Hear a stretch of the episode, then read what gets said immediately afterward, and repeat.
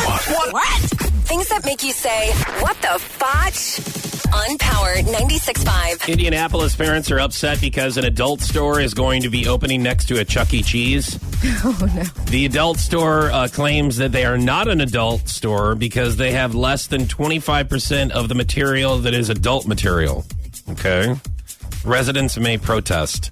I, Listen. basically, I, I don't didn't really understand that part. I guess they're saying that they don't have that much adult material as people think. Uh, Yeah. At their Look, adult They're store. just trying to make it convenient for you to drop your kids off at Chuck E. Cheese Duh. and then go to the adult store. yes. You, know, have that a- way you're not that far away from them. Yes, and you can get your materials there. Right. like let's just say materials. I mean it's just like it's been tough getting a babysitter and you're like, gosh, I'll just dip I'll just drop them off at Chuck E. Cheese because Right. who wants to be in there anyways? Let's be Exactly. honest. Kids get their toys, what parents parent get goes, their I toys." want to be in Chuck E. Cheese. Right. No, they want to dump their parents off over there and be like, just play skee ball for about a half hour. Mommy's gotta go get some materials. All right, I'll pick you up here in a minute. I gotta I'll drop it off in the Like, don't go in the trunk, kids.